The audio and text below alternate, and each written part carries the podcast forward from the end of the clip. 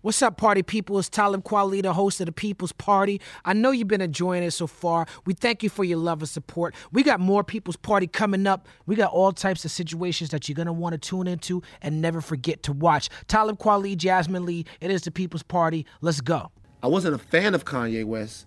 I was almost like a disciple.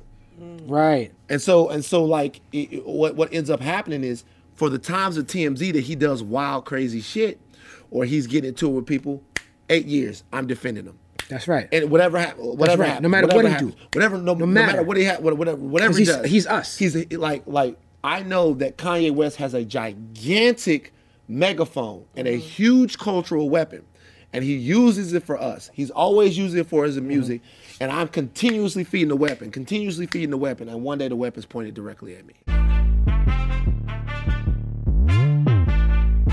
Warn you. What we done started. Look at what we done started. This the people party. Peace and love, party people. This is Talib Kweli, the BKMC, the MCEO. You are tuned into another wonderful, fantastic episode of the People's Party. I got Jasmin Leigh in the house with me tonight. Hi. We're gonna have a good time today, Jasmin. I'm excited. I have another friend of mine coming in. This guy is somebody who I've not known this guy for a very long time, but in the short time that I've known him, I've been very impressed with him. Um, this is a stand-up guy. This is someone who's become an important voice for the culture. You understand what I'm saying? Like this is the people's party, and this gentleman is truly a man of the people. He is a fellow podcaster. I now get to say that I'm a podcaster because I'm official. Yes, you know what I'm saying? Like a referee with a whistle at this point. Um, he has been at TMZ for a number of years. He has broke some of the biggest pop culture news stories of the last few years, and in fine fashion, he stood up to my homie Kanye West at a time when Kanye West needed somebody to stand up to him. Mm-hmm. Ladies and gentlemen, give it up for Van Lathan in the house. What's up, Van? What's up, baby? How you feeling? Good. You are from Baton Rouge, Louisiana. Yeah, yeah, yeah. Yes, indeed. Beautiful city, beautiful culture, beautiful people. How'd you lose your accent? We don't have one. in Baton Ru- in Baton Rouge, it's kind of a place where the accent dies a little bit. Mm. You know what I'm saying? Like in the in North Louisiana, you uh-huh. get like the real country, Arkansas, Texas type of deal. Mm-hmm. In New Orleans, you can obviously hear that. Did y'all come back now? You here? yeah, exactly, Yeah, exactly. But in Baton Rouge, it's kind of like you know we don't we don't have it as much there. Okay. I did not know that. Me neither. It's true. I mean, we talk, we ratchet. You listen to Boosie and Kevin Gates and all of those right, right. guys. They talk in a specific way, but you don't really get a Southern or Cajun twang. Not really in Baton Right, Rouge. right, right. Um, how did you get to Los Angeles? Um, well, we had a weather event in Louisiana. Mm-hmm. Um, I don't know if you guys heard about it in around 2005. Uh Uh-huh. Yeah, and Break it around. down. Yeah, I don't know. What was it? I don't know. I can't remember the name of it, but it, it was uh, quite significant. Weather event. A weather, Weather event. event. Um, and at that point in my life, uh, it sort of realigned my perspective on everything. Um, I was tinkering with the idea of coming to LA before then. Mm-hmm. I had worked on a couple of big shows. I, I was doing movies that were coming into town because Baton mm-hmm. Rouge had they have a lot of movies that shoot there. Mm-hmm. Uh, we were actually doing a movie while the hurricane came in. The movie was called The Reaping with Idris Elba and uh, and Hilary Swank, and I was like the stage manager of Okay. the. I come in and we shot at an old Walmart. I didn't realize that you were in the film industry in Baton Rouge. Yeah. Okay. Yeah. So I was the the I would come in and I thought I was so important, dog. Like You I, were important. I was having everybody. everybody. My mom was visiting. My baby a stage manager. so everybody's coming in and like, uh, and the hurricane comes, and I saw how quickly civilization just can be shredded. Mm-hmm. Um, I it was just like overnight. Mm. The- we, it, it, it comes, and then people come back and they start showing pictures of their homes and stuff like that. And you think, oh, that's really sad. Then all of a sudden, you go to Walmart and there's no food there. Mm. Then you can't get gas. Then you can't get anything. And I saw that a lot of this stuff is our own creation. And if you want something, you gotta actually go use the time that you have mm-hmm. as a human being to mm-hmm. go try to make it happen. Right. And so sitting on your ass in Louisiana wasn't going to work for me anymore. Mm. I had to kind of test LA out. Uh, I left uh, because I had some connections out there. I left right after the show. I was supposed to mm-hmm. come out here a week and just see how it was, and I never went back home. Wow. Amen. Mm. So, you quickly became one of my favorite people once we got on the phone, and we got on the phone over some things Mm-hmm. that we can get into later. But before we get into that, because you became one of my favorite people after we started talking on the phone, Mm. um, I don't know what LL is doing at Rock the Bells. First of all, shout out to the GOAT LL Cool J. Yeah, yeah. Hard But as he, hell. and he is hard. He's as hell. wild. LL is hard as hell. wild. Right, he'll crush you like a jelly bean. Right. He It was ain't wild called- to be on the phone with him Yeah, because you felt the sexiness over the phone. he does. When oh, wow. LL calls you baby, Like he- like he- you still like- feel like a man. It's, it's in it's other. It's, it- yeah, I'm telling LL's you. like, what's, what's up, baby? it's in the Oh, other shit. room. It's in the other. Like I'm, Oh. I, I, I step off the floor of Oh. TMZ to take the call, and it's on the phone, and it's like, yo, it's LL. I'm like, oh shit. Right, he's licking Am his I lips supposed while to be feeling this way? Did Like get a little wet? I'm just. a little bit. like a It's like that bit. Jamie Foxx Prince joke. It's the same Yeah. thing. Like I imagine when he was when I when when, when I was talking to him, I imagined that he was somewhere with his shirt off. Of course. and his pants leg up. Yeah, and I'm I'm thinking, well, what is he doing? Is he oiling up right now? But let's keep, let's remember that LL Cool J is one of the fiercest battle rappers in rap history. A lot of people just know him from his sexy shit, but let's not forget that niggas grew up wanting to be LL. Yeah, You know what I'm saying? It was so. It was, what's so funny about LL's career is he'll tap your jaw just to remind you that he can, right? Yeah. So he's on this sexy "Hey lover, hey lover, hey lover" shit, and then all of a sudden, Canibus comes out the side of his neck, and LL goes, "Let me just get you right real quick, Right. youngin." You ever seen John Mayer and Dave Chappelle Of Yeah. course. with Daniel Caesar? No. When Daniel, they, they- Oh, when Daniel Caesar was on there, and Yeah, Dave, yeah, yeah. and Dave, yeah, Yeah, but right. But Dave said to him once they started reconciling. Yeah. Dave was like, Daniel started being like, you know what? I might be tripping. Dave was like, I feel like I'm OG pressuring you. You know what yeah, yeah. And that phrase, OG pressuring, I feel like LL was just OG pressuring Canibus. Like, nigga, how dare you talk about that he mic fucked, on my arm? over Canibus. How dare you? t- First of all, let me tell you about this mic on my arm. Yeah, yeah, yeah, yeah. LL wanted us to do a show. Um, and I said I want to do. He wanted me to have a conversation, and I mm-hmm. said Van Lathan is the guy that I want to have a conversation with. Mm. You know what I'm saying? Because me and Van Lathan, this is a guy that I have respect for, um, but I feel like we disagree on some things because of how we first met. Sure. But it turns out we don't really don't disagree on that much, and LL noticed that, and he was like, "I don't know if there's enough friction Right. between y'all for How like an interesting show." It's like a two months ago or something. We did like a that? couple episodes. Yeah. Shout out to LL. I'm still down. This People's Party is not an exclusive Wait, wait, situation. wait. I'm, wait a You know what I'm minute saying? I can still Wait do Rock the Bells. You know what I'm saying? Just That's to let you going. know. That's him going Hollywood. You're just gonna kick me You see what I'm off saying? right here Like, in that- front that- of me that- like that's I don't you, need people's That's party. how you know No, he's cool. going I like Hollywood. People's Party. He's already got a job trying to get another Right. job and just leaving me right in my face. doing his Ryan Seacrest, Nick Cannon thing right Look here. Look at this magic that we got. Oh my god. See what I'm between me and Van Lathan, That's how you know. That's Hollywood right there. But yeah, man, like it, it like I when we when we first met, um, obviously anybody who follows hip hop for a long time is aware of everything that you've done and like sort of the the the weight that you carry. And I just when we started talking, it became evident that there was a lot to be learned, man. And so I think one thing for me that listen, when you're working at TMZ, there is uh, a natural sort of distance that people might put between you and them. Right. Even if they see you every day mm-hmm. and they think that you're cool, they think mm. that you're a, a good person, you represent for the culture, you do whatever. I think the one thing that the Kanye interaction did was it signaled to people that I was somebody that they could trust. Mm-hmm. Right. That they could have a conversation with, that I wasn't trying to get anything out of them, that I there was something inside of me that was genuine that will react in the time that they thought that I should have reacted. So that helped me s- skip a lot of steps to being able to sit down and have conversations with people who I respect. Right. Now, is Harvey a conservative? I don't know. You don't know. Yeah. You've worked with him for a long time. I think that I, I, I have, and I've seen him like all over the gamut. Um, obviously, there's no way around it. TMZ was very, very. Because I asked because he was pro-Trump at some point, Right. And I've heard you do interviews where you where you said he switched his position on that. Well, he switched his position on Trump. So he, he- here's the thing about that, and this is the most frustrating thing about the Donald Trump phenomenon. The if there's one thing that Black people have, uh, and really marginalized and oppressed people have, um, have had the ability to do, uh, in America for as long as they've been here is to develop a danger uh, radar detection system. We can see when something is particularly dangerous, right? We can see when something means us harm. And so what happens is we see that something means us harm, and then Right. we try to alert people. Right, we say, "Hey, look, this is bad," and they go, "Ah, don't worry about it.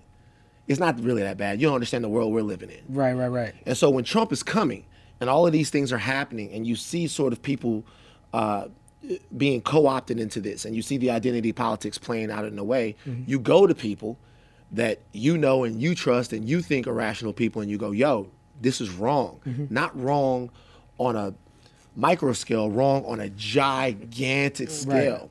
Like this can shift the political dynamic and the discourse of the country in a way that we might not be able to get it back. This mm-hmm. is the this guy's running for president. That's something different. And when those people don't really take that at face value until it directly affects them, it it guts you. Yeah. It, it, it and so what I feel like is uh, not just particularly him, but a lot of people thought, hey, this guy's just a guy up there doing an act. This is not really the way he's going to be. Trump kept or is attempting to keep every single promise he made. Yeah. He's exactly who he said he was. Yeah, I feel like um, Donald Trump is the type of person that if you're famous, and Harvey Levin is a guy that deal, deals with fame. You know, is, is he makes his money off of um, fame and people's relationship with it. Um, if you're famous and you've been famous for a number of years, you've met Donald Trump. You've been in a room with him, and I, I don't. I might be the exception to that rule. I've been famous for a long time. I've never, I've never met Donald Trump, but I probably have been in a room with him. Sure.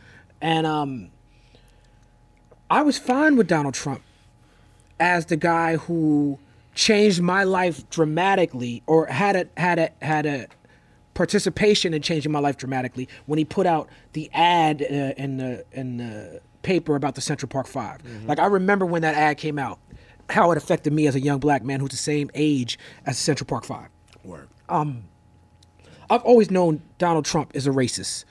When Raekwon the chef came with Guess Who's the Black Trump, you know what I'm saying? Like when hip hop was celebrating him as the symbol for decadence, I understood that that didn't mean that we were celebrating Donald Trump, the human being, that he was just seen as a symbol for um, the American dream, for capitalism, where everybody's chasing, right? And so when he was a buffoon as a celebrity reality TV star on NBC, I didn't write no letters to NBC. I didn't protest because I had no problem with him being. I knew he was a, a racist. I knew he was a sexist, a bigot, but I had no problem with him getting his money in America because I'm like, I'm, hey, it's America. You know what I'm saying? You can still get money. I don't. I, I just won't support your product. Yeah. I'm not gonna. I'm just not gonna watch The Apprentice. Sure. That's fine. But when, like, it's like you said, it's very important when he runs for president That's when you have to speak that changes the conversation. Right. You know, and I think a lot of people, especially in the world that you're in, um, didn't understand that. And I, I say that because like, what do you say to people who feel like like I know who you are? Like I consider you like, like I deal with code. Yeah. As a black person, a person of color, I feel like you on code. Mm-hmm. But you work for TMZ that a lot of people feel like is exploitive. Mm-hmm. Uh, uh, exploitative. Is that the right word? Mm-hmm. Yeah. Exploitative and parasitic is words that have been used to describe TMZ. What's your response to that? Well, I don't, I don't, I don't dip into my bag to defend any corporation, not even the one that I work for. When and I- we all have to work for people. Right. N- not all of us. Some of us are privileged enough to be artists for a living, Yeah. but most people have to work. So, but what I would say is, at the same time that I don't defend any corporate entity, especially one that's made some high-profile mistakes, um, any situation you put me into, I'm going to be van. Uh, there were certain realities about uh, TMZ that I came to understand um, as I got deeper into it. Uh, and anytime that I've understood those things, I've done what I can to make my voice heard inside of the office. I've always, and the one thing I will say about working there is they don't tell you you can't say anything. That's awesome. So we, so i- if me and him, if, if Harvey or TMZ is representing a certain position and I think that is bad, I say it on the show. They leave it in the show. So I get a chance to be me. I've never, ever, ever had to tuck back an opinion. I've never had to have something edited out. I've always been able to be that because, bet for better or worse, they invite that. Um, now, that doesn't change the overall influence that um, something might have on pop culture. You know what I mean? I, I think that there are a lot of people out there that uh, that make money on division, that make money on things that are scandalous, and make money on things that are salacious. I think a lot of questions need to be asked in terms of why those things are, are so sellable and why they can be commodified in the way that they are.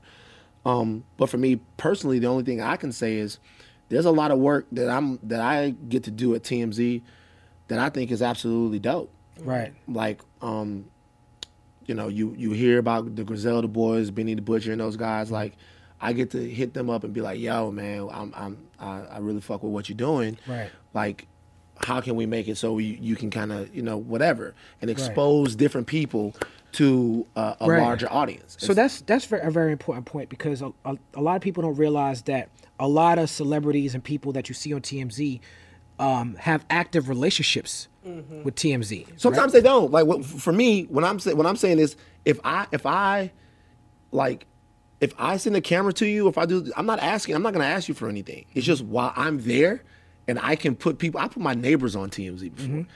I'd like I, I would go on TMZ and be like, "Yo, this guy's the next big up and Right. coming actor, and really he's the guy that lives down the hall from me." You know what I'm saying? Like, you let me borrow some sugar one time. How can I pay you back to put you on TV? Right. So, so for me, I got some sugar for you. and so and, and so and so for, and so for me, all of those, all, all of those, you know, um, all of those opportunities are afforded by the platform, and the platform and the platform matters. And at the same time, remember now, people can have uh, all types of opinions on these different things. I know these people on a human level. Mm-hmm.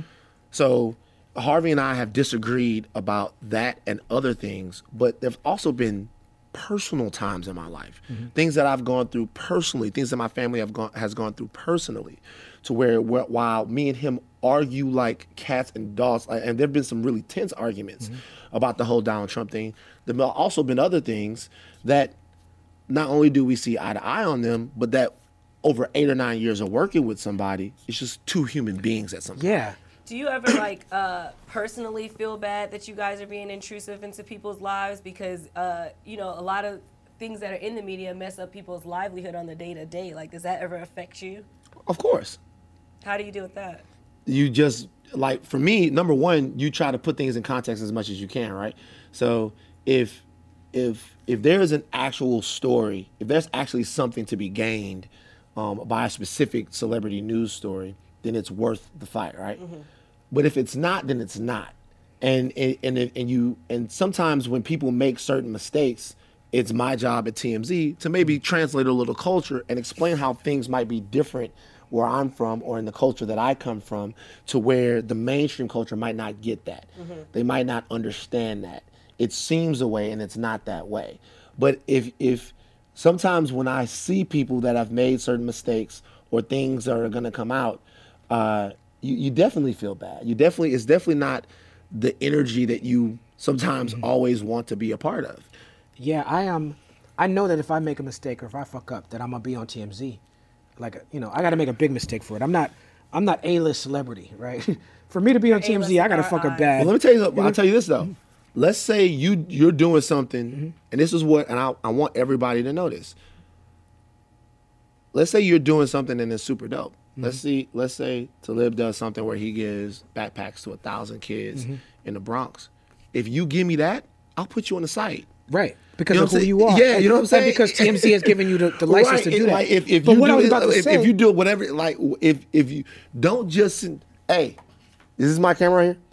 Don't just let us deal in the bad shit. If you're doing some amazing shit, send it to me. I'll put you on the site. Promise you. But this that's a good point because this is what I was about to say.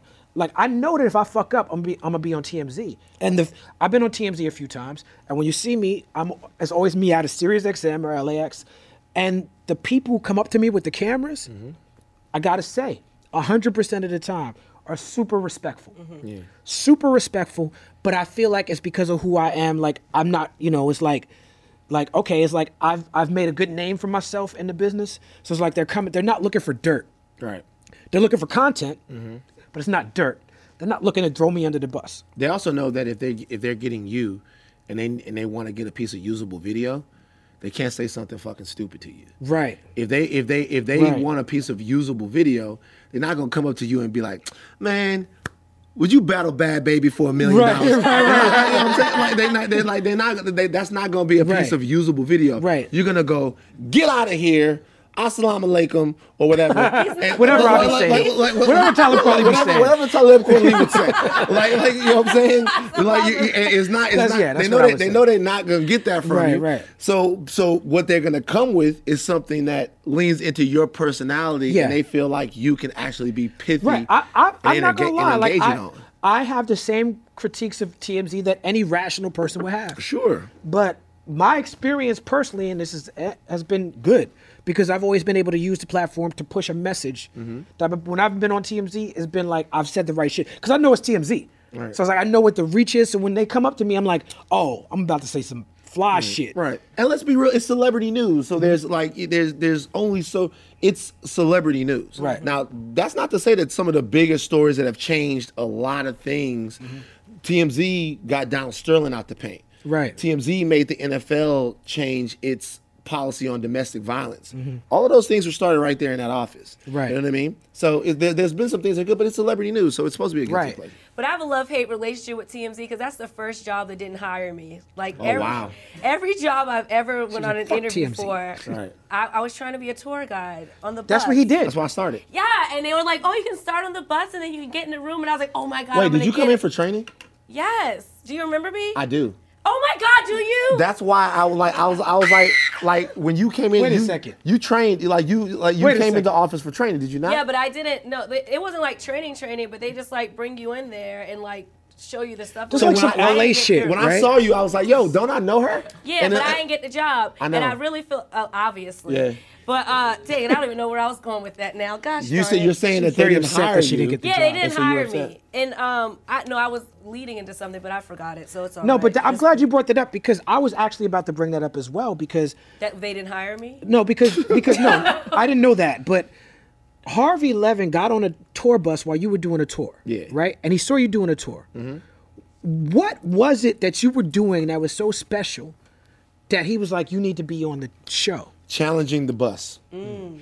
So you're on a tour bus, right? Mm-hmm. And you're you're you're doing the tour, and people have the natural. Uh, it's it's natural that you lose that you lose concentration. Right? Mm-hmm. So I would throw in jokes every once and again to challenge the people on the bus. Right. So we were passed by the hustler store, and we were passed by the hustler store, and I would tell people I would be like, "Listen, the hustler store means a lot to me." Right. Shout out to Cincinnati, Ohio. Shout out to Cincinnati, Is Ohio. Is that where it started? Larry Flynt. Larry Flynt, I would say, yo, I said, yo, the hustler store means a lot to me. And they would be like, why does the hustler store mean so much to you? I'd be like, because Larry Flynt is an important figure in civil rights. And, is. And they would be like, The people versus Larry Flynt. right. It's And they would real be like, it would be like, why? I'd be like, well, because it's actually rumored that Larry Flynt took a bullet because Hustler was one of the first magazines to include interracial photo spreads in the magazine. Mm-hmm. And I would look at the crowd of people from the middle from the Midwest and I'd be like, so I feel like Larry Flynt took a bullet for my ability to fuck white women. and you would say this on the bus. And you I, and, I, and I would say I would, I would say that I would say that on the bus, and people and I remember when I said that Harvey went, "Oh my god!" and, and, and like and, and, and he's he started writhing in his seat in the in the in the in the, in the back seat, and I knew that was it. And because after a while, and people go, "Oh Jesus, did he?" Just like, like you know what I'm saying? Like after a while, people like really. They, they you have to re-engage them. You have to keep them coming. And, Right, and right. on, and on my tours, after a while, that's that's kind of the stuff that we would do. So after he mm. saw that, he was like, "Yo, man, I gotta have this kid." And the, the funny thing is, he it was it was so crazy the way it worked. So the very first time I pitched in the office, we got Woody, and this is this tells you kind of how, how good Harvey is at his job. Um, see how that joke just killed? Yeah. The the the the first time I was in the office, we got Woody Harrelson's brother, and Harvey goes, "Oh, we got Woody Harrelson's brother," and he was, and it was the pitch had nothing to do with this. I was new in the office, but he wanted to make me a thing, and he goes, um, uh, "Woody Harrelson played Larry Flynt Right. in The People versus Larry Flynt." Right. Van has a great story about Larry Flynt's important to, uh, importance to civil rights. I told it. The homeroom went crazy. I was official. Wow. Amen. That's awesome. But you know what happened though? So when like I was one of the very first tour guides, right? Mm-hmm. So we were right by the time she came, they had a they have a first of all the tour is fantastic. It's a lot of fun. It really is a lot of fun. It's a, it like it's it's like the most fun that you could like really have because the tour is so unique because they go all around the place and they tell you like other tours you go, oh, this is a Walt Disney concert hall. like they're like like like this I tour love his tour tour guide voice. Right. This tour goes, yo, this is where Hugh Grant picked up Divine Brown. Right, right. And like, and then and, then you, it, that's the kind of things that you get. This is where Josh Hartnett got diarrhea. Josh at- at- Hartnett. yeah, at the Chateau Marmont, and we have the 911 call. Shout out to Josh Hartnett. Shout out to him. But so when, when by the time she came I'm a, along, I'm a Josh Hartnett fan. I think he's underappreciated as an actor. I think he's so. dope. When she came along, there was a script. Mm-hmm. We, as tour guides, were creating the tour. So I got to do all kinds of Mm. different things that maybe some of the guys don't have the opportunity to do now. But if she had gotten on the bus, she'd be able to do it where she wants. Man, let's. I mean, everything happens for a reason, but I was just like, I will be perfect on TMZ. Yeah. They shot my dreams down. Okay. Awkward pause. right. It's just sad. All right. This is what's interesting to me about you is that you're one of the few people that we've had on this show that's not an actor or a rapper or you're just Van fucking Lathan. Word. How are you doing this? What you mean? Just being you and like I'm sitting here talking to you. Like Do you know why? The number one currency that anyone has in the world is that they're them. Mm-hmm. So like the the the number one currency that you have that's jewels and gems right like there. the That's, the, the you drop most of science like, right there. I was just saying, like the the like you are. I just consider these things that would drive me crazy Mm-hmm. when I was a kid. You are born, and you are the only one of you that has ever existed. Mm-hmm. No one is ever going to look at the world quite like you look at. it. No one is ever going to like their food quite like you like it. Mm-hmm. That that's the pure and most devastating power that you have. Mm-hmm. Any attempt to conform, you're undoing the reason why you're actually here. You're actually here to offer a unique um, and unabashed perspective and experience on this entire thing called life. So, like, there are all of these things about me that people deem um, weird or bad. And I had to learn how to lean into them and take ownership with them because those are the things that connect me to other people. The things that make me unique, the, the fact that I can like access those things and really talk about them and relate to people are the things that kind of make uh, that make me intriguing to people. So um, I, I think that being able to sort of translate myself and put it out there is is is the greatest thing um, that I can offer society, and it's only because I try.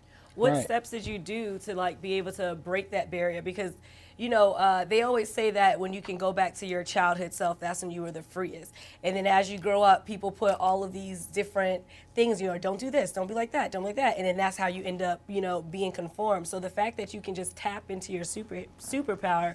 What are some things you can share for other people that you know are struggling with being able to tap into that superpower? Well, one thing is I spend a lot of time by myself, hmm. and That's when I- important. That's interesting. yeah, when I spend a lot of time on my own, I learned that like you develop a very you develop a skill set in being you. Mm. You know what I'm saying? Like you develop this weird way of being an individual when you when it's just you. You know, because let's say like when I was like when I was really at like at my loneliest time in life, right? So I would get up and then I would play Madden against the computer, which is fucking pathetic. like it- like you like you like everybody like I, I will play Madden. You can't you can't get somebody in Louisiana. You can't get somebody to come to the crib and play Madden with you. You're playing like I got like five seasons running concurrently, right? Play Madden three hours, uh, watch porn six. Oh, damn. Then then then, then like then after that go to churches. Uh, He ain't you no- go- chicken or He's church no, to church? he's no Lamar Odom. how you gonna go from You know, remember how you gonna go Lamar from on watching his- porn to going to church? That would really be a psycho. Church is chicken. Oh, okay. Right. Right, that sounds And like a nigga wake up call As a moment. nigga wake up call moment, like I feel bad about it. So you you do all of these things, but then after a while, you're just sitting there and you're just inside of your brain. You're inside of your mind. Then you get around a bunch of people, and all of these things that you've learned about yourself, you want them to know them. You want them to know that you're unafraid to be you. Right. Mm-hmm. Like you- you- you're you're deep diving into all of these different things. Right. And so then after that, that becomes habitual, and doesn't Right. matter what room you're in, you're you. Now I heard I saw your Instagram recently, and you were seemed to be upset about the fast food rankings, Yes. and and you just mentioned Church's Chicken. Yes. Very Just fondly. grossest No, I place didn't. in the I world. didn't mention. I said that's what I ate. I didn't say I liked. That's it. what you ate. Now Yeah. you had, you you famously have lost a lot of weight. 130 pounds. 130 pounds he lost, and he documented his journey, mm-hmm. wrote a book about it. Yes. Can you talk to us about that? The book is called Life Between Cheat Meals. Mm-hmm. Mm. And so what the book is about is it's a memoir of an ex-fat guy. Mm. And it shows it shows how you get um, uh, how I got myself into the problem mm-hmm. and then how I got myself out of it. One of the first things that I had to learn about my body was that it wasn't all my fault. Okay? So the very first thing that you get uh, you get a lot of things when you're a kid, right? You get given a lot of things. One of the first things you get given is your diet, mm-hmm. right? So you, that that gets given to you. Your parents give you a diet; they tell you what to eat. But mm-hmm. then the culture that you're in gives you a diet as well. Mm-hmm. So being from Baton Rouge, Louisiana, being born in that city at the time that I was born gives me a predisposition to being obese. And a lot and a lot of people don't understand that, especially in America, Mm-hmm. that you know obesity is something that disproportionately affects poor people, Right. Mm-hmm. Poor people of color. People s- uh, assume that if they see a, uh, an obese person, that oh they're they're over and they have too much, but it's because of the diet, It's right? cheaper to eat fatty foods. It's just. It is. I mean, in the in, in, back at the crib right now, you spend like three ninety nine. You got fifteen chicken wings. A couple people eating off that. You know what I'm saying?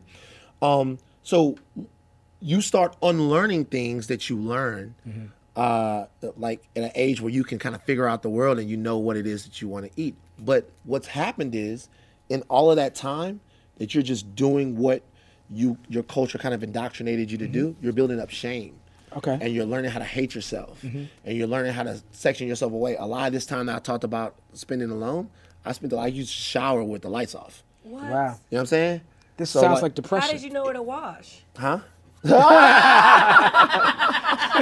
it's true. It's true. I almost almost killed myself. But like but um but like so all of these things happen and then one day for whatever reason you start working on them and you start unlearning.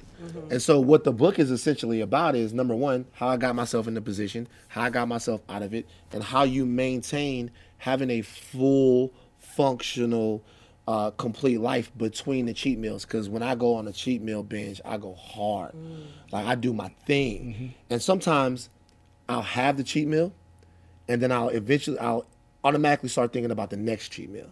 Like it's Sunday, I just polished off that fourth apple fritter, and I I, I start love thinking, apple fritters. oh, they're so good, right? I can make some bomb apple fritters. oh, you make the apple fritter? I'm a chef. Oh, word.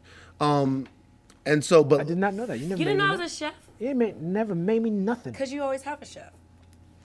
We'll talk about that later. Hollywood. Go back. Hollywood has a chef, multiple jobs and a chef. That's two Hollywood strikes. Um, but no, so so what, ends up happening is like the there's a four letter word that stops people from achieving their body image goals. That word is life. Wow. You got a lot of things that are going on in your life. Your- Your kids have a diet. Your spouse has a diet. Everyone has a diet, and it's not always on track with what it is that you're doing. So the book just helps you. Not it doesn't give you a diet plan. It gives you some tips, some things that I was able to do to navigate that four-letter word, so you can take control of your body. What was the moment that you realized that you had to change your lifestyle? Interesting. I was getting out of the car. I mm-hmm. was just getting out of the car, and I went, "Woof." That was tough. and so, so I'm I'm getting out of the car, and my heart rate spikes. Right, my mm. heart rate goes up. I'm like, "Wow." So I go, "I wonder how much I weigh." I just wonder how much I weigh. I was like, "I don't know." So I go to Walmart, and uh, go to Walmart and Zachary, and I grab a scale. I remember I'm taking the scale to the bathroom because I didn't want to weigh myself in public. And the guy goes, "You can't take that in the bathroom. You can steal that scale." Where were you going to put it? I was gonna. I I don't want to wait. I don't. He just wanted to use. No, use. I'm the talking about the security guard. Oh, yeah, yeah, where yeah. like he's, gonna he's put like he's like, like I steal? don't want. He's like I don't want to. I was like I don't want to use the scale. Like, he's like, he's like, no, if you want to weigh yourself, weigh yourself right here. I was like, all right, cool. So I get. So I'm weighing myself in front of this guy. I get on the scale, and the scale says I weigh 55 pounds, and I'm like, this scale is obviously broken. He goes, Well, sometimes they're not calibrated and stuff like that because you got to calibrate them when you get He's home. He's like consumer reports for Walmart. right, but but but but look. Then he comes over. He goes, "No, this is a 300 pound scale." So that means that the scale only goes up to 300 pounds. So anything that's over zero, you add it to the 300 pounds. Mm. So I was 355. 355. So I go, can't fucking be right. Right. That scale is wrong. I'm not that heavy. I go to GNC. GNC used to have these things in the front of the store where you put a quarter in them, you get on the scale, and it tells you how much you weigh, digital scale. And so I go there, and the guy uh, in the front, I'm like, yo, man, is this scale accurate? He goes, yeah, dude. it's fucking accurate. I weighed myself this morning, 212. Right. Jacked. We got That's this how- protein in the back. That's how everyone You know, who works at GNC that, talks. that's, that's what I tell you. If you want to fucking get jacked too, I can show you the way, bro. Right. I'm telling you. So I get on that scale, and the Walmart scale was wrong. It was Mm. 10 pounds light. Wow. So it's 365. light. Jesus. And so and so uh, at, at that point, I I remember that is the it almost bothers me now. That was the loneliest, hardest 10 minute drive back to my crib. Mm. I'm thinking to myself, and this is what happens to people. It's almost like when you walk into your house and it's a fucking mess and you don't want to clean it up because the job of cleaning it up feels so massive and you're mm-hmm. thinking, how did I let this get this fucking bad? Mm-hmm. And thinking that, how did I let this go so bad is stopping you from making the progress to get your house clean. Mm-hmm.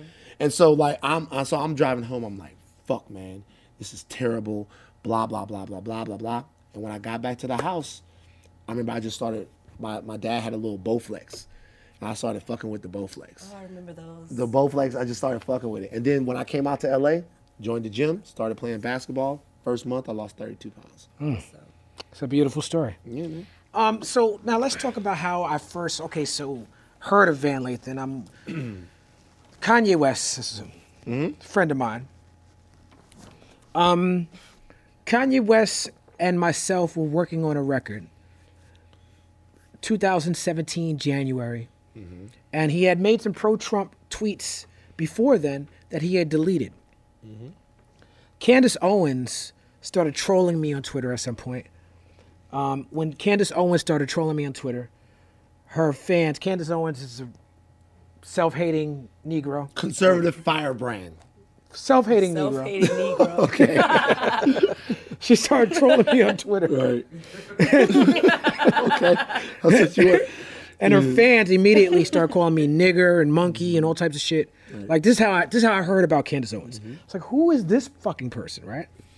And so while me and Kanye are working on this, Kanye is like, I'm hanging out with Kanye, and he's like playing me this incredible music. He plays me the song that he did uh, for Kris Jenner that was beautiful. You know, I'm like, you know, it's, it's like the TMZ guy, like, Yeah, yeah, yeah. you know, he's like, yo, he's, he's playing me this beautiful, gorgeous music, Right. And he's like, we're doing, we're we're working on great songs, and he's playing me new Pusha T, and he's playing me new Teyana Taylor, Pusha T hard. you know, and I'm like, I'm feeling like, yo, this is gonna be the year, mm-hmm. 2017. And then this Candace Owens thing hap- happens, and I, I I text Kanye, and I'm like, Kanye's like, I like the way Candace Owens thinks. Mm-hmm. And so I text him and I send him the screenshots of how Candace Owens is coming at me and, mm-hmm. and how she's coming at Don Cheadle and what her fans are saying. And I'm like, yo, this woman is a problem. Like, are you sure? Mm-hmm. And his response to me was, you know, I love Donald Trump, right? And that was disappointing to me as his mm-hmm. friend Sure. because I felt like one, I did not know that because you had deleted the uh, Trump tweets. But okay, fine, mm-hmm. we'll deal with that later. I'm your friend. Here's somebody who, as your friend, is being, you know, this person is putting me in a situation where I can't condone or tolerate the situation, and you're telling me that not only are you okay with it, but you like it, mm. right? And so I'm having conversation with Kanye, and then he tweets out, "Well, you know, the Democrats started the KKK," hmm. and I'm like, "Nah, the Democrats were conservatives back then." So I'm sending him information, and he's like, "This is what Kanye said to me. He said, send it to me in a in a way that I could tweet it out." He said, "Because all the information you're sending me, I'm reading it, but I want to be able to put it in a way where people could join the conversation." Yeah. So I formatted this tweet. Kanye sends out the tweet. And there's a conversation. So I'm, I'm at least I'm like, okay, he's open He's receptive. Right. We're having a conversation.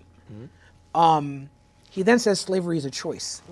Right? So Kanye's like, slavery is a choice. That part, I was like, what the fuck? Um, I'm with Dave Chappelle at the time in, in LA. Yeah. All these name droppings. I am. I'm I'm Hollywood. Hollywood. Hollywood. Apparently. and me and Dave were like, okay, we should go holla at Kanye. And I'm like, so I'm confused about what I need to say to him. And I turn on, I open my phone, and Dave Chappelle sent me the video of Van Lathan standing up to Kanye mm-hmm. at the TMZ office. Mm-hmm.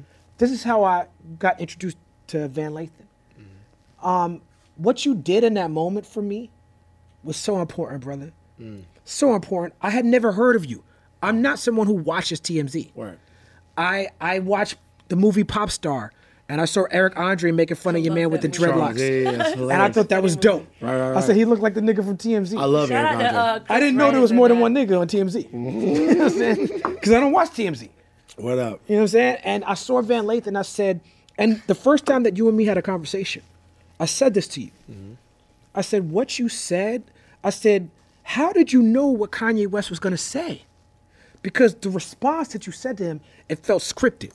And I'm saying that as a compliment. Joe said that. Shout out to Joe Budden. Joe was like, "There's no way you came up with There's that no shit way you right came there." up with that shit on the spot, my Right. nigga. It's felt scripted. What you mm-hmm. said to him was exactly how I felt. Mm-hmm. Mm-hmm. And what I would have said had I had the chance to sit down for a month and write a think piece. Hmm.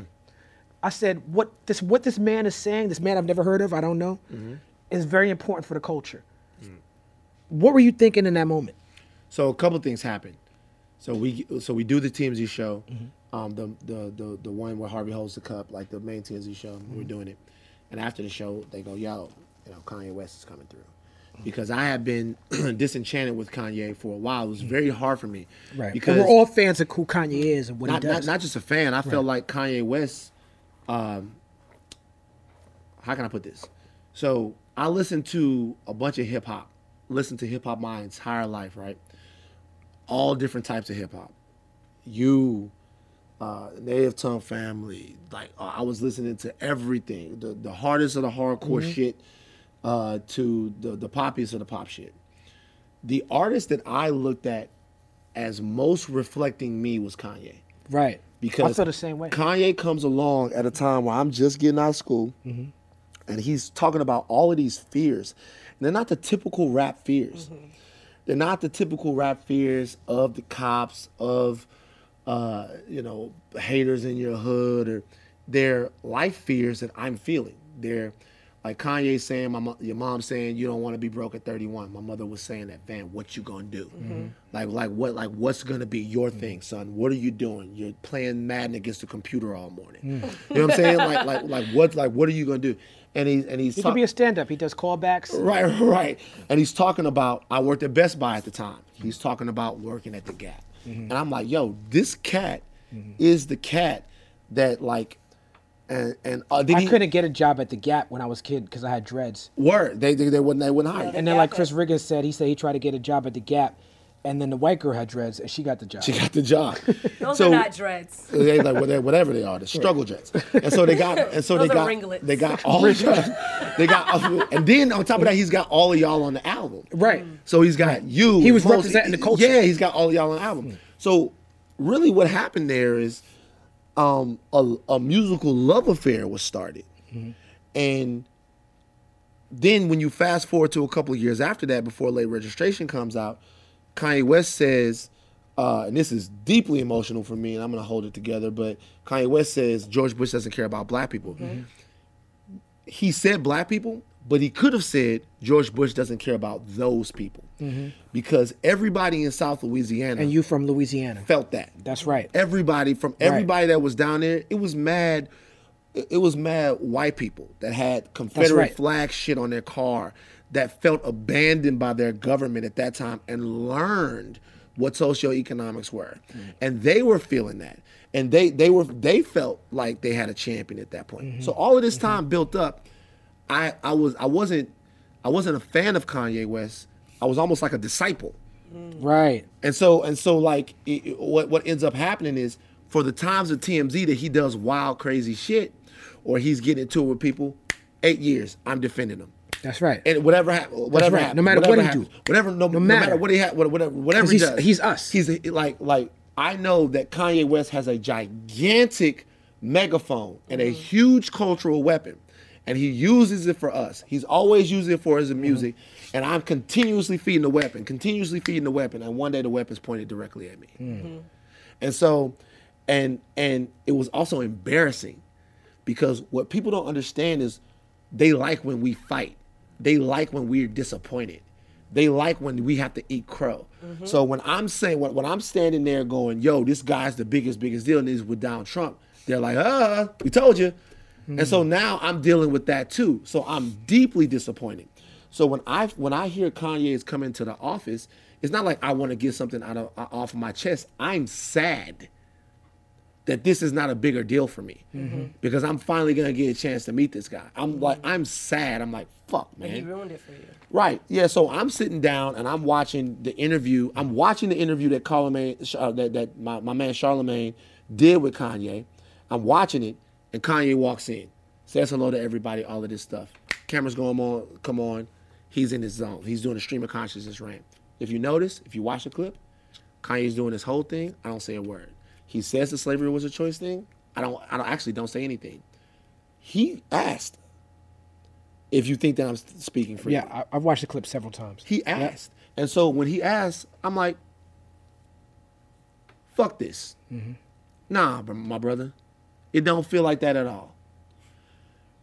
And it, it, it, that's that, that's not how it feels. It does it, it feels like you're not thinking. It feels like somebody's thinking for you. It feels like you've been co-opted. All of those things, the reason why they felt scripted is because they're coming directly out of my soul. They're coming strictly from my heart. Yo, I gotta be honest with you.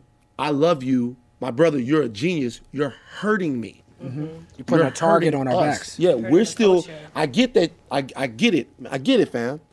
You're in Calabasas. The shit don't ex, the, the shit don't extend out there.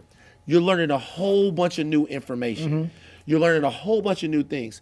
You feel like it, it, it, you and Candace, Candace has some new things to teach you. That's fine too. Don't shit on us though. Mm-hmm. We still out here. Like we still going through this. Remember us? Like Right. you know what I'm saying? It's, it's, it's, it's me, bro. Right. And so that that's where it was. And the reason why I felt like that is because it was genuine. And when I started talking, there was one moment where I'm like, I was like, oh shit, this motherfucker's listening to me. Yeah. And then after that, And he and he and he and he apologized to you. Well, he said, well, yeah, he doesn't want to hurt you. I'm listen. I don't think that the like that night. I, I, I don't know if you were at his crib that night, Mm-hmm. but that night he hit me up that very night, and he was like, "Yo, come to the crib. Let's talk this out." I didn't think that it was appropriate to go then. Right. Um. But but uh, but I don't think that there's anything sinister. Absolutely right. Um, but it's interesting because it's like um, he he apologized to you, right? He like when he was like, I'm, I'm I didn't mean to hurt you, right? His mean to hurt vibe you. was, Came over, I didn't mean to hurt you, right? Yeah, and that yeah, was a very important moment for the culture. Um, what I got out of that moment, and that that person that made me feel like I was your brother. That personalized it for me, because I'm someone who Kanye West on College Dropout, on Last Call, thanks me for bringing him on tour. Yeah. And um, when I took Kanye West on tour, And that's important for, for real hip hop fans because we knew he had made beats, but we didn't know that he had those levels of social consciousness. So Right. when so he when he's out there with you and we when he's was mo, when he's with most, those cosigns matter to us. That's right. And the tour that I took him on was Common's tour. It was Electric Circus tour. Yeah. Um, I was opening for Common, Right. and I brought Kanye West on the tour.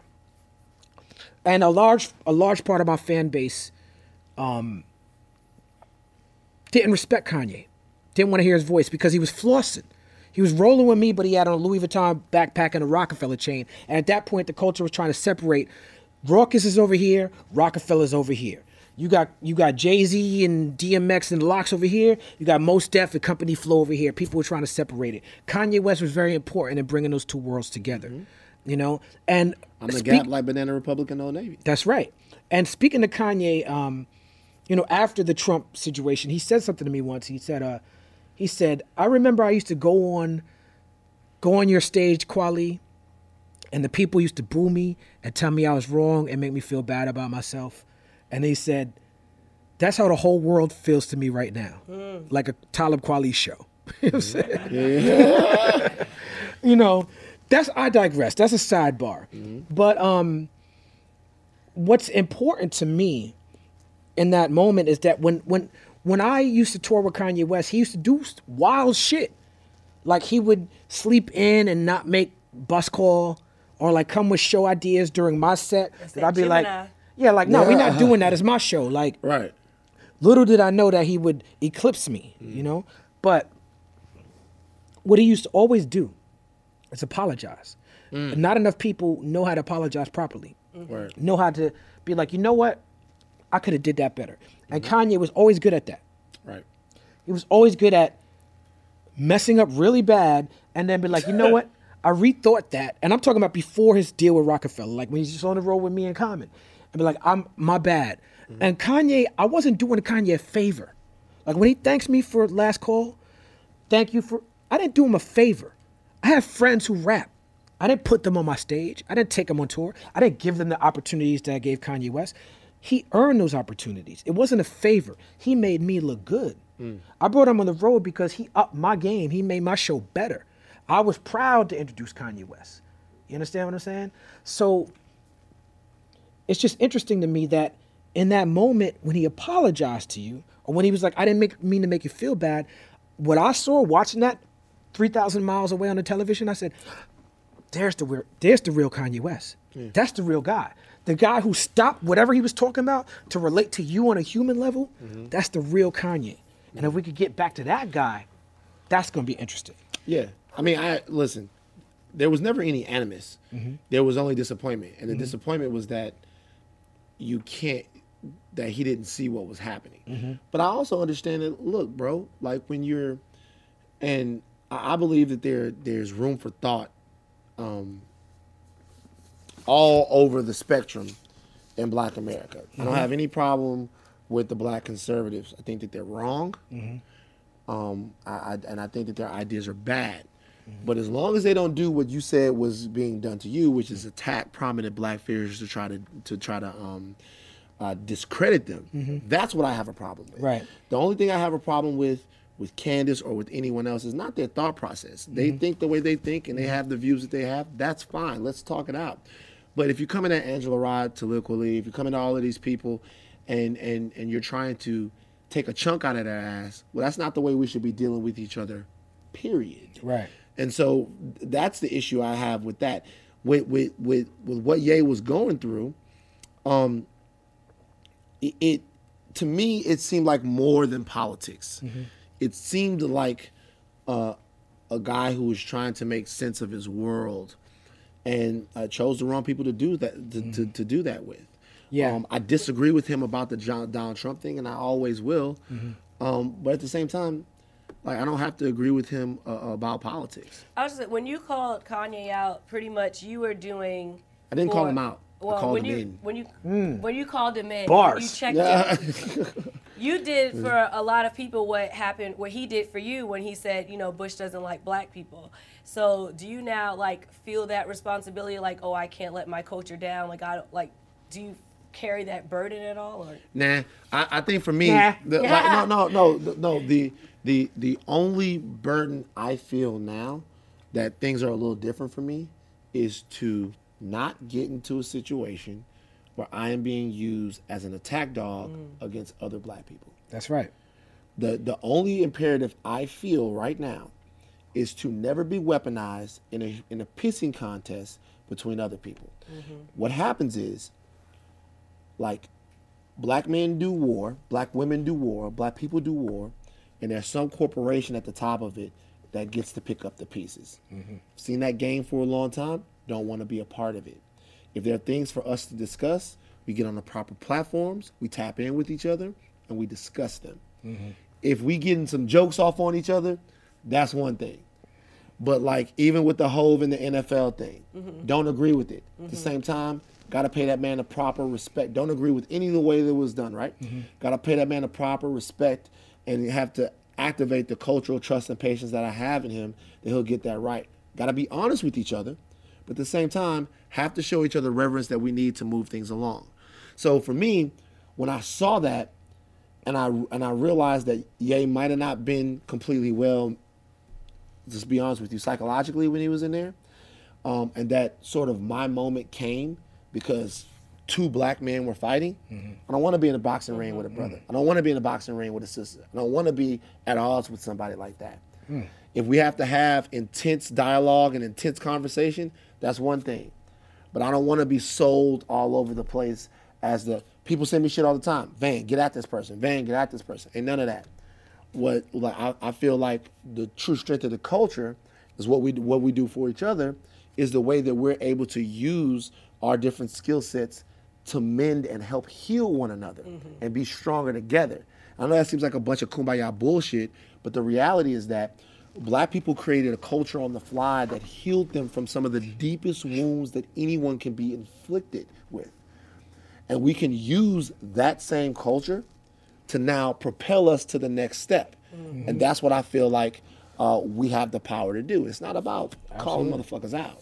So, in the spirit of what you just said, you and I, I was a fan of yours when I saw you uh, talk to Kanye on TMZ, but you and I met because of a young man named Maj Toure, who has an organization or something that he started called Black Guns Matter. Yeah. And you and I have had several conversations about this guy.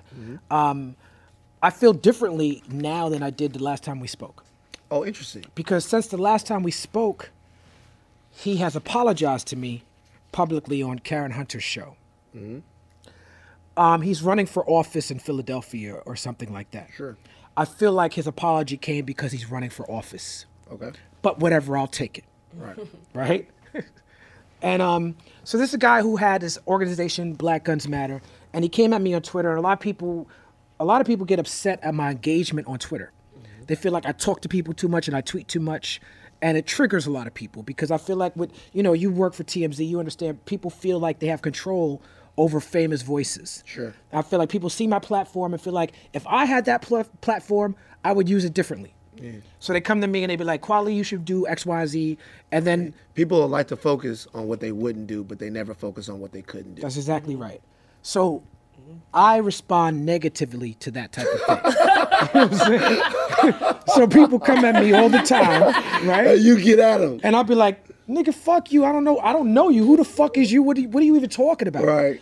And people respond back like, whoa, because they didn't expect that. Sure. You know? And he was one of those guys. Like he mm-hmm. was sent at me It from got bad. yeah, he was. You know, there's white supremacists who come at me, and they see people coming at me, and they they sort of sort of sick black people on me. Mm-hmm. So he fell into that category of of I'm not going to platform any the other black people, but he was one of those people that white supremacists often be like when they feel like I'm getting at them too hard, they go and tag one of these black guys. Sure. And he was one of those guys, mm-hmm. and he took the bait.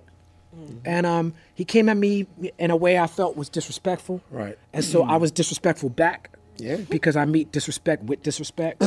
Yeah, of course. and um, there was some threats and some personal stuff. yeah, it went bad. Yeah. And um, you as you are a gun advocate, Ah, yeah, I've been shooting for a long time. right? So especially being a guy from the south. So I don't. I think if I t- correct me if I'm wrong, but you got involved because you called me 1st That's what it was. You reached out to me first. I reached yeah. out to you. No, I reached out to you. You reached out to me. Van reached out to me. He's like, "Yo, I see you going back and forth with this dude. How can I be of service? Like, what's the issue? Like, you you you tried to play community, like, not peacemaker, but like, like, like I appreciated the way that you involve yourself. Yeah, I respect you guys out of different sides of my mind. Right, right. And so, you know, you could vouch for this. My energy to you was like, "Fuck that guy." Yeah, sure. You know, give fuck who he who he is, and and your energy was a lot more nuanced because you felt like he what he was bringing to the conversation was important as far as uh, gun education. Right. My position to you was, well, if you feel like that, you be the dude. Forget that guy because he's problematic and violent or whatever. You be that guy, and you felt like he had you he had earned a place of respect With work. With the work that you felt like he did. So- I disagreed with that. I still disagree with that. But I mean, I'm not a gun advocate, right? Right. So I'm not in that world. I spoke to you. I spoke to Killer Mike, Shout out to Killer Mike. right? People thought. I respect. Yeah. right? Because Killer Mike and Karen Hunter. Mm-hmm. You know, Karen Hunter. Um, was the first person who reached out to me when when Master Ray was coming at me. Karen Hunter, she's a gun advocate, and uh, you know she's into self defense for our community and education. We need to know about this thing, and so she also, like you, felt like he was doing important work. Right. So she reached out to me, and I was like, you know, my whole energy was like, nah, like I don't owe him nothing. Right. Like I'm still me. Mm-hmm. You know, people can feel how they want to feel, but I'm not going to pretend I'm not me. Like I feel like I've earned a, a, a, a, an amount of cultural currency and respect. Like even if you disagree with me, I'm still me. Right. And I feel like he didn't respect that. You respected that. Karen Hunter respected that. Killer Mike respects that. Like there's things that me and Karen Hunter don't agree with Right. about. There's mm-hmm. things that me definitely me and Killer Mike don't agree about. Sure. You know? But that's my man. You know what I'm saying? Like like I have so much respect for that brother. Mm-hmm. And so saying that, I want to thank you for the position that you took. Because you you know, I, you know, you and me don't know each other. Yeah. And I'm very fiery and passionate about my mm. views. Right. You didn't back down from me at all. Mm-hmm. You didn't disrespect me. Right. You stood up for what you believed in. And there's times that I came at you about that dude, and I'm like, I feel X, Y, and Z, and you was like, I feel different. But there's people, I'm gonna tell you the difference. There's people who I might have come at like that, and they tell me they they sort of like give me his position, and I write them off mm. because I, okay, I can't I can't trust you. Right. You gave me his position, but I still had an amount of trust for you. Mm-hmm. Why do you think that is? Well, because number one, I'm on the phone with you, Mm-hmm. and I'm me and you are disagreeing, Mm-hmm. and then I'm on the phone with him, and me and him are disagreeing. So, uh, I've I, like the the this is the way I look at it. Mm-hmm. So, you have a guy like Maj, right? Maj is he's a two way advocate. We disagree on that. If you listen to the But he's an NRA guy. Well, he's not an NRA guy. Well, he was. Well, no, He absolutely was. Colin Col- Colion Noir was the NRA guy. No, they retweeted him. They, they I know, but he can never really. One of his problems was he can never really get any money with the NRA. Like they never really. so he's him. trying to be an NRA What- guy. well, they didn't want him. No, what Go I'm ahead, saying, what I'm saying is Go he's ahead, a little ahead. too rough around the edges for what the NRA was doing. So you'd have Mahjong and both you and me are anti-NRA. anti NRA. Right. Um, you you you you you'd have Mahjong and you, like I, I have him on, and we're talking about differences in things. I have issues with law enforcement. I have issues with use of force. Right. That law enforcement. Yeah, we use. fuck the police around here. Right. So Yeah. I have issues with um with certain weapons Mm-hmm. and the legality of those weapons and the necessity of those weapons. However, on my seventh birthday, Mm-hmm. I was gifted a shotgun. And I've been working that shotgun since then. Mm-hmm. And I've been I've been shooting and, and, and hunting and stuff like that since then. So my father's a big uh, uh, a gun guy, so it's part of who I who I Mm-hmm. am, and I believe that um, African Americans need to understand their gun rights. Right, and rights in general, laws Rights in and- general, laws in general. but especially laws It's- around weapons. Right. right. And so when I would talk to when I would talk to Maj, me, me and Maj have conversations. He would tell me about how he goes into c- communities Mm-hmm. and he uh, he he educates young brothers on the gun laws where they are. Mm-hmm. So now they know that that weapon that you call that that you have on you, that you think is a whatever, that's a mm. nickel. That's five Mm-hmm. Right, years right, in right. prison. And so that work has to get done. Right. Now, with a brother like him, he comes from from his hood in Philly, Mm-hmm. and he's combative. Mm-hmm. He is he's easily triggered. Mm-hmm. He's he gets his dander up very easily. Mm-hmm. But if you have a conversation with him and you get him into a rational place, he loves his community. He loves where it's coming from. Because he's in the two A community, he has some relationships that I despise right. Because he's in the 2A community, the support, and I would say that if we could learn in some kind of way to uh, sort of differentiate mm-hmm. what being in the 2K, 2A community, because I'm not a part of the 2A mm-hmm. community, mm-hmm. what that means from thinking that law abiding, lawful gun ownership has a place in the African com- American community, if you could separate gun nuts who want bump stocks and all of these illegal, uh, excuse me, these weapons of mass destruction, these domestic domestic weapons of mass destruction, we could separate that from an actual conversation about where gun, what place guns have in our society. We can make some inroads. there. Right, right. Um, but since we can't, the only people that really offer guys like that a platform are the crazies, to be honest with you. Right. Are the Tomi Lahren. Right, Are the like and, and so the and so you see these guys with them and you think, God, these guys are all fucked up. And it's something that I would never do. But I, but I say that to say this. I say that to say, I see you, someone with the who's always had a unique and useful uh, per- perspective on the black experience, and you've put that in art. You've put that um, obviously in song, and you've put that in action in your life. And I see him who has his perspective, and I see uh, like a schism mm-hmm. happening, and I go, you know what? Maybe if I do a little work with both guys, mm-hmm. they can kind of at least understand each other. Not agree. That's your job. Forget about agreeing. Yeah. But maybe they could understand each other. Yeah, yeah. I think as you know, it's about to me. It's about intention and code. And and I'll be clear when it comes to oppression, intention is never the the, the, the focus, right? The mm-hmm. results is the focus, right? So it doesn't matter what your intention is. Your results are your results, regardless of what your intention is. And mm-hmm. I feel like his intention and his results were off. This is me. This is my opinion, right? Sure. I feel like what you're talking about is necessary. The educate, like what you just described him as, is needed. I'm not a gun. I'm very privileged. I, I grew up in New York City, raised by educators. I am, you know, my both my grandfathers fought in the Korean War, but I didn't grow up in a house with guns. Right. You grew up in a house with guns. Several guns. Yeah, Killer Mike grew up in a house with guns. His dad was a cop. Right. These are people that I respect, and, and just on a down south thing. Yeah, The, the whole gun different, culture yeah. is just different, right? And it's just an American thing. Like you know, it's way to gun. That's what America is. Mm-hmm. That's what. Couple of things with Maj Toure, he tried to frame it like I was anti-gun, Mm-hmm. or that I was anti. I am anti. I am anti-gun for Mm-hmm. me. Sure. He tried to frame it like I was anti-gun for him, Mm-hmm. or for you, or for her, or for anybody else.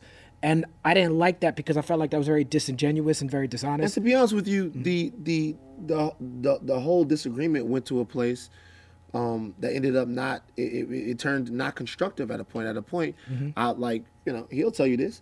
I was I was um I was talking to him. I'm like, yo, you gotta show this man some respect. Mm-hmm. Like like you guys like you gotta find a way.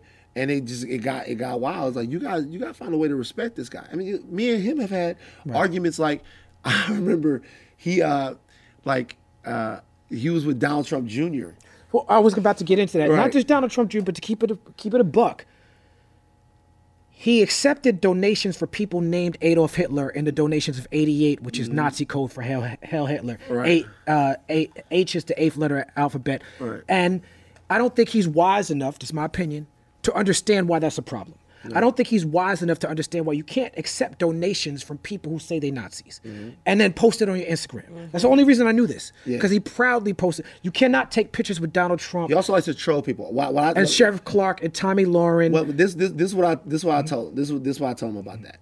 So he posted a picture with Donald Trump. Mm-hmm. Donald Trump Jr. Donald Trump junior mm-hmm. I comment on it. The comment's negative. He hits me up like, "Van, you only getting at me when I do when that shit that you don't agree with. Right. When I do all this other stuff, I don't see you commenting. but see, I don't believe that, and you you spoke in it. I don't believe that he's actually doing that. This is my personal opinion. he's actually doing what? I feel like the work that you just spoke on Mm-hmm. is important, but I don't think that the re I don't think his intention is to inform the community. It is. I think well. well, Again, that's I'm speaking opinion here, Yeah. and I'm very clear on when I'm speaking opinion, when I'm speaking fact. Mm-hmm. I look at the evidence that I've established based on how he came at me and this and that. I feel like this guy is more about his own pocket. I feel like every time he goes out there and does that work, he's selling T-shirts. This is a guy that used to sell T-shirts and CDs on the on the subway in Philly, and I don't knock that hustle. I respect that hustle, mm-hmm. but I recognize that hustle. Hmm. I recognize when I'm being hustled. Right. And I feel like this is a person that understands that people think that guns are sexy, mm-hmm. and people are are, na- are like. I'll be honest with you because we sitting here in front of us. Like, mm-hmm. as much as I respect you, there were things, and I've, I, you, we- you and me have talked Sure. about this. I was disappointed in some of the things that you said to me. Mm-hmm. I was disappointed in some of the things that Killer Mike said to me. I was disappointed in the fact that Karen Hunter, like, I found out that he apologized to me because he went on Karen Hunter's show after I made myself clear to Karen Hunter, right? And somebody commented on it and hit me on Twitter. I hit Karen Hunter in the DMs. I said, You had this nigga on your show? And she said, Kweli, calm down. He apologized to you on the show. And then I went and listened to it. I'm like, oh, okay. So she's still doing her due diligence. But I did get frustrated because I felt like y'all not recognizing that for him it's a grift, it's a come up. So let now, me- again, I state that to say that that's my opinion. No, no, no. That's fine. So, so it, it could be, but it's not my job to decipher whether Mm-hmm. Okay. it is or not. So this is the way I look at it. If one black man or Mm-hmm. woman uh, or child understands their gun laws Mm-hmm. and is less likely to be to do an unnecessary bid in the police Mm-hmm. because this guy exists, that's worth it to me. Right. If two do, Right. if three do, if four do, to me, Even if they're only doing it to fatten their own pockets. well, I mean, like the question would then be what? Like, like you're you're I'm I'm, I'm assuming that you're like a Jay Z fan, right? Yes. He's going to make untold money Yes. from the deal with the NFL. Yes. So the Which we were about to get into before I got into this. Right. So then the question becomes, what like what do you put the onus on? Like it- like so so for Uh-huh. Okay, here's the so for Maj, he's not getting rich, and I'm not and I'm not here to defend him because I think all of those relationships Mm-hmm. are despicable. But I think though that particularly in our culture, Mm-hmm. like we demand a level Mm-hmm. of cleanliness from ourselves mm-hmm.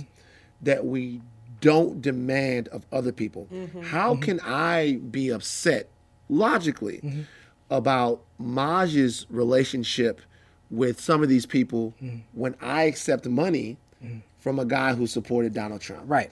So so for so for me, what I have to do is look at the situation that he's in and ask myself, is he doing work on behalf and for the black community? Mm-hmm. And when I talk to him, I have to let him know there are things that you are doing that to me are is undercutting your impact. Mm-hmm.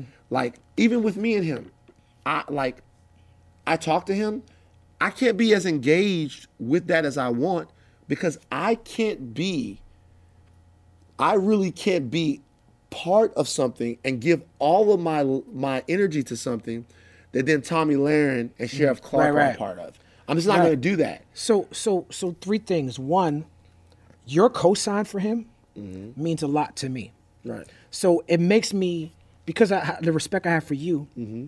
it makes me think about it in, in a different way. Just I'm letting you know that. Right? Mm-hmm. Sure.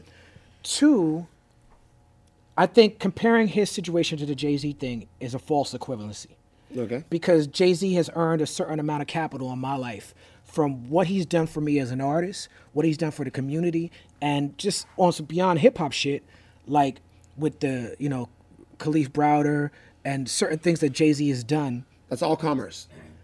It is all commerce. I mean, I'm, I'm, I'm not saying that those things don't matter, but like, but I'm not saying Mm-hmm. He's that- getting paid off all those things. Right. is What I'm you're not saying, like, right? like I'm not I'm not saying that those things don't matter. They all do matter. And I'm not I'm not trying to compare Right. Maj to Hove at all. right. But what I'm but saying I, is, but I will what I will say I'm is that if all- Maj if. Maj had a reasonable doubt, I would look at him different. So all he gotta do is spit crazy and he can do whatever he wants. I'm just saying. I'm just, I'm just like what, what nigga, if he, you did not make what if Thriller. What if he You didn't- rapped about Tomi Lahren? Would that be Listen, dope? if if Like, Maj it's has the had the the capital Mm-hmm. of Jay Z, Right. which he does not have. Let's be fucking clear. Of course not, my Be G. fucking clear. right. If Maj Toure had the cultural capital in my life, Mm-hmm. it's like imagine if Chuck D came at me foul, right? Mm-hmm. If Chuck D came at me foul, that would never happen, right? That's If he did, Right. I might just have to take that. Okay. So I don't have to take it from Maj. And the third, there's three things. The third So- point is, the third point is, there's a bias there, right? Mm-hmm. There's a bias on my behalf. You came at me personally. You came at my family personally. Yeah. Right. I feel like man to man to you that you would feel different if he came at you personally. Well, well, here's the deal. Mm-hmm. So it did happen. So me and him are on the phone and we're yelling at each other. So so- Mm-hmm. Privately. privately. I'm talking about if he came at you. I mean- I want to. I- I, no, no. want to hear the story, but No, no. So me and him are on the phone and we're yelling. Here's the thing with me. Mm-hmm. If I'm being all the way, this is gonna be real. It can go as far as you want it to go with me. Mm-hmm. It really can. Like there's a certain level of disrespect that I am not going to abide by. as a man, right? Right. So so it like I'm I'm never I'm never gonna shy away from that. I don't ever get I'm not, I'm never in a situation where I feel uncomfortable mm-hmm. with what could happen. Mm-hmm. And I think I'm, I'm I'm just not. And so I think that with with me and him, we're talking at a certain mm-hmm. point, I'm letting you know that if you speak to me in a certain tone, it's gonna like it's gonna be whatever. Right. And I think he under that's how he is. And so after a while, we dial it down a notch.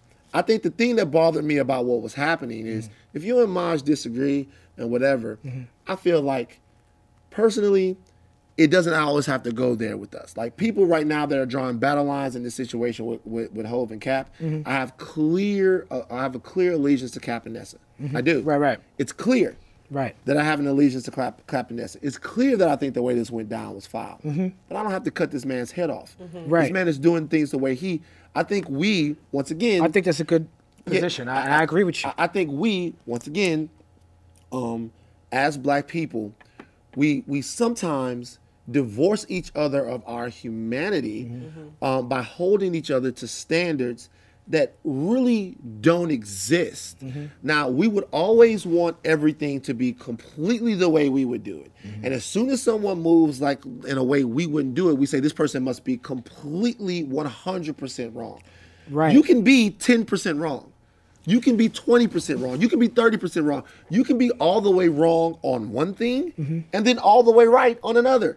I think And it's what part of what well, one last thing. I'll say. I didn't mean to cut your wisdom. It's all good, dog. Part of part of what we need to have each other with each other is a cultural patience. Mm-hmm. It is a patience and a belief in one another that we can talk to each other. Now, with a guy like Mosh, he tests that cultural patience, Mm-hmm. and for you, he went. He came so foul at you that you were completely in, within your rights to deal with it the way that you did. Mm-hmm. What I was trying to do between the two of you guys Mm-hmm. um, I really don't disagree with you on anything. I mean, we have a difference of opinion on the gun Right, thing, right. but I don't really disagree with you. I disagree with him on tons of shit. But for the the the the the, the, the sector and the category that he use, he's useful in, he's very useful. Uh, yeah, I still disagree with that. Um, absolutely, I disagree with that. But I will. This is what I will concede Right, to. This is what. I will concede to. Okay, what up? I come from movement activist work before the internet, That's very right? important. It's before the internet, and so I guarantee that there's people that I've associated with, considered my friends and family, that I disagree with on several issues. I mm-hmm. guarantee that I have close friends of mine that probably agree with more with Maj Toure on certain key issues than they agree with me on. Sure. They might look at him like he the real deal and I'm some kumbaya type nigga. You know what I'm mm-hmm. saying? Like, I, I, I understand that. Right. But the difference between the social media thing and, and back then is that it was like we followed a code that Malcolm set up. Cause I'm a student of Malcolm. We don't air our dirty laundry in, in public. Like even if we have disagreements. But he did. what you mean? He did. We're talking about how he came at other civil rights leaders. No, well, well, not not not not just that, but when Malcolm is, I have two sides of my soul. Mm-hmm. One is Malcolm, one is James Ball. Mm-hmm.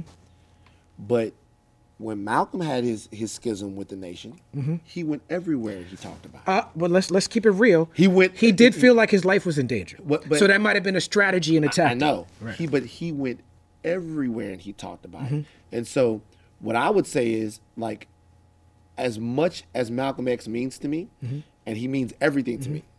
He was an example of manhood mm-hmm. and an Yeah, I- example he's my personal hero. right. Right. So even in there there are lessons. Even in He, that, and he was my hero because he wasn't perfect. Right, wasn't perfect at all. Even in that, there are lessons. There are lessons in how we deal with one another when there are disagreements. Now, those disagreements were even more severe than you and Maj's Oh, absolutely. Not even a- not even a- not even a Not comparison. even, not even a comparison. Right. Niggas was dying and shooting at each People other. and all that, dying, right. Mm-hmm. trying to firebomb each other's cars, and all of that stuff like that. And it's a completely different thing. But what what what I am saying is, we we it, it like as a culture we're really Mm-hmm. good at agreeing with each other. Mm-hmm. We need to learn how to disagree. With I agree each with other that. a little bit better. I agree with that. it's a happy medium that I needs to with be found because I'm I, I'm all for it, and I say that I don't publicly talk. I try not to publicly talk bad about Black people, Black Mm-hmm. experiences, and things of that nature. But um, I'm in this group, and we did get into a little discrepancy because it's like, okay, it's one thing to not publicly talk about your Black people, but it's also like we can't just keep saying, okay, this is okay, okay, this is okay, right. because at some point, if we don't start calling people out, things are not going to change. And Right. everything we do is not right either. Right. But also, what you said earlier with the um, this is an extremist culture because it's like someone has to be either all the way right or all the way wrong, and people don't think about it's like, okay, what parts can I take from this instead of just writing somebody off altogether? Well, that's that brings me back to what I was saying about this what, when I was talking about the difference between how I was raised and how the social media happens, right? Mm-hmm. Because I feel like if me and Maj Toure had the same conversation privately, mm-hmm. we had the same conversation on code, like, and again, I feel like he came at me, Sure. but again, I also responded. Mm-hmm. I didn't have to respond. I could have ignored him, mm-hmm. but I don't feel like the onus is on me. But that's another story. Like I, you know, I feel like the social media aspect of it, where you're coming at people publicly, and then you need to to defend yourself publicly. I feel like the thing that with me and Maj Toure is like we probably, if if what you're saying is true, if I'm to agree with you, mm-hmm. if I'm to believe that this man is not a grifter, not a hustler, and really does care about black people, mm-hmm. he might have had some issues with me. He might have came at me foul, but at the end of the day, he still cares about the because that's really what's important, right? Mm-hmm. Does he is he does he care about the people or not? I have friends who I know care about the people, but are not on cold of certain things that I, you know, that's the issue. If I'm to agree with that, could this have been a different conversation? Where does the social media aspect of whereas you're being egged on by other people, and I'll concede to that, like he's egged on by people, I'm egged on by people. Mm-hmm. I I'm bi- I happen to feel like the people I'm egged on are correct. So does he. I Mm-hmm. Well, can the pre- social media provides the ego. right. It's a cafeteria syndrome. 'cause, like So, when the, you're yeah, yeah. Oh, I'm sorry, sister. Go ahead. When you're in high school, somebody does something to you in the cafeteria, you have to do something back because it's exactly that ooh comes That's right. and, and you can't go and, to class. and also day. you're you're a rapper you're competitive Oh, yeah. like like you like you you've been a celebrity for a very long time you you know how people perceive these things and to be honest with you if you if, if somebody comes at you and you don't if you don't feel like you have to take the high road then you don't and sometimes if someone comes at you in a certain kind of way you just don't want to take it my, Yeah. my, my my thing in that was not telling you that you should take the high road or not telling him like I told him a bunch of times that he should that he should back off. My thing was that this is just not constructive. This is a waste of time. Yeah. And and and if you guys disagree, it would be more constructive and better for people for us to all have a forum and for everyone to show why they disagree. Yeah, and I, I'm, I'm with that, and and and I and I appreciate. This is why I have him here because I appreciate that. Like, I'm going to, like I'm going to trust you. You And understand what I'm Mike. Mike is there too. I'm gonna trust Mike. You know, I'm gonna trust Mike too. Right. Like y'all, you know, I'm gonna trust y'all. Um, but I'm also not gonna pretend that I'm not me. Like I'm like, my my brother. We know? need you. Yeah. Like listen, bro. and I'll say this right now. Sometimes I feel like I gotta name my next album. Kweli was right. this motherfucker here, man. like this, like like, like Man, no, because I be you me we talking on the phone. I be like, yo, man, didn't I tell you? yeah, Like you know. this motherfucker here. Kweli was right. but that, but that, but that's that's real though, bro. No, but uh, speaking of Kweli was right. You named your podcast Red Pill. Yeah. You know what I'm saying? Like reference to Morpheus, Mm-hmm. and um, you know, the red pill is the pill you want to take Yeah. because you want to see beyond the veneer and you want to see under the surface. Some people want to take. well, you and me do. Yeah. You know what I'm saying? Talk to me about the red pill So podcast. so the Red Pill podcast, it, it doesn't have to do with all these other connotations of Red Pill. It has to do with this. Um, the beauty and the brutal honesty of truth. Because like, somebody comes into an interview. Uh, I make it. I give you an example. Like uh, I've said this before. Like um, Tory Lanez comes into an interview. Tory Lanez is a great guy, cool guy to talk to. Like We when can rap too. yeah, he's a very talented man. Um, when he, He comes, tells people all the time how good of a rapper he is, Man, and I'm a he'll go good battle rapper niggas. too. he can go. Hey, don't be careful. Tory Lanez might he, come to battle like you. he will like if you say I'm you rap better than Tory Lanez, Nah, niggas, you'll I wake got tomorrow, bars, baby. and Tory Lanez will have fucking thirty two bars for you. Anybody can get it. So um, he comes into the interview, Mm-hmm. and when he gets off of his sprinter van, he's got a bunch of guys with him. He's got a bunch of jewelry. When someone comes down to sit with you, just a, a normal person or a big celebrity, they bring a lot of shit with them. Mm-hmm. They bring their entire life experience. They bring all of their trauma, all of their grief, every other bad interview they've ever had, every other good interview they have. They sit down and they bring it with you. the purpose of the red pill is for me to give them enough. The red pill is what I'm giving to them so that I can get the real person out of them. Mm. Mm. So that I can Okay. get so that I can get to a point in the interview where people are like, "Yo, I fucking love this dude or I relate to this guy." Because if I'm sitting down, that's why when the the the, the first thing I do when a when a when especially when a hip hop star sits down in front of me is I comment on their jewelry because they mm. always have crazy jewelry on. I have no jewelry. I mean, yeah, right, right, right. They like My shit is shout out to Marshana. Right. And so I, I, I always comment on it because, like, when when I'm letting them know that even if the jewelry are gone, we're both just people. Right, mm-hmm. right. You know what I'm saying? And so it's fun for me to get to have conversations with so many different people and find so many common things mm-hmm. about the human experience. Mm-hmm. Find out what people's hopes are, what their dreams are, mm-hmm. what some of the some of the things that have set them back, some of the things that made them who they are. Um, the fact that so many of these people still have so much that they want to accomplish and they're a little afraid. Hmm. You know what I mean? They're, they're tre- they have they still have trepidation. They still hmm. want to. The Moneybagg Yo wants to act. Not sure if he can do it. I like Moneybagg. Yo. I like a too. You know what I'm saying? Like, like, like, not not sure what's gonna happen.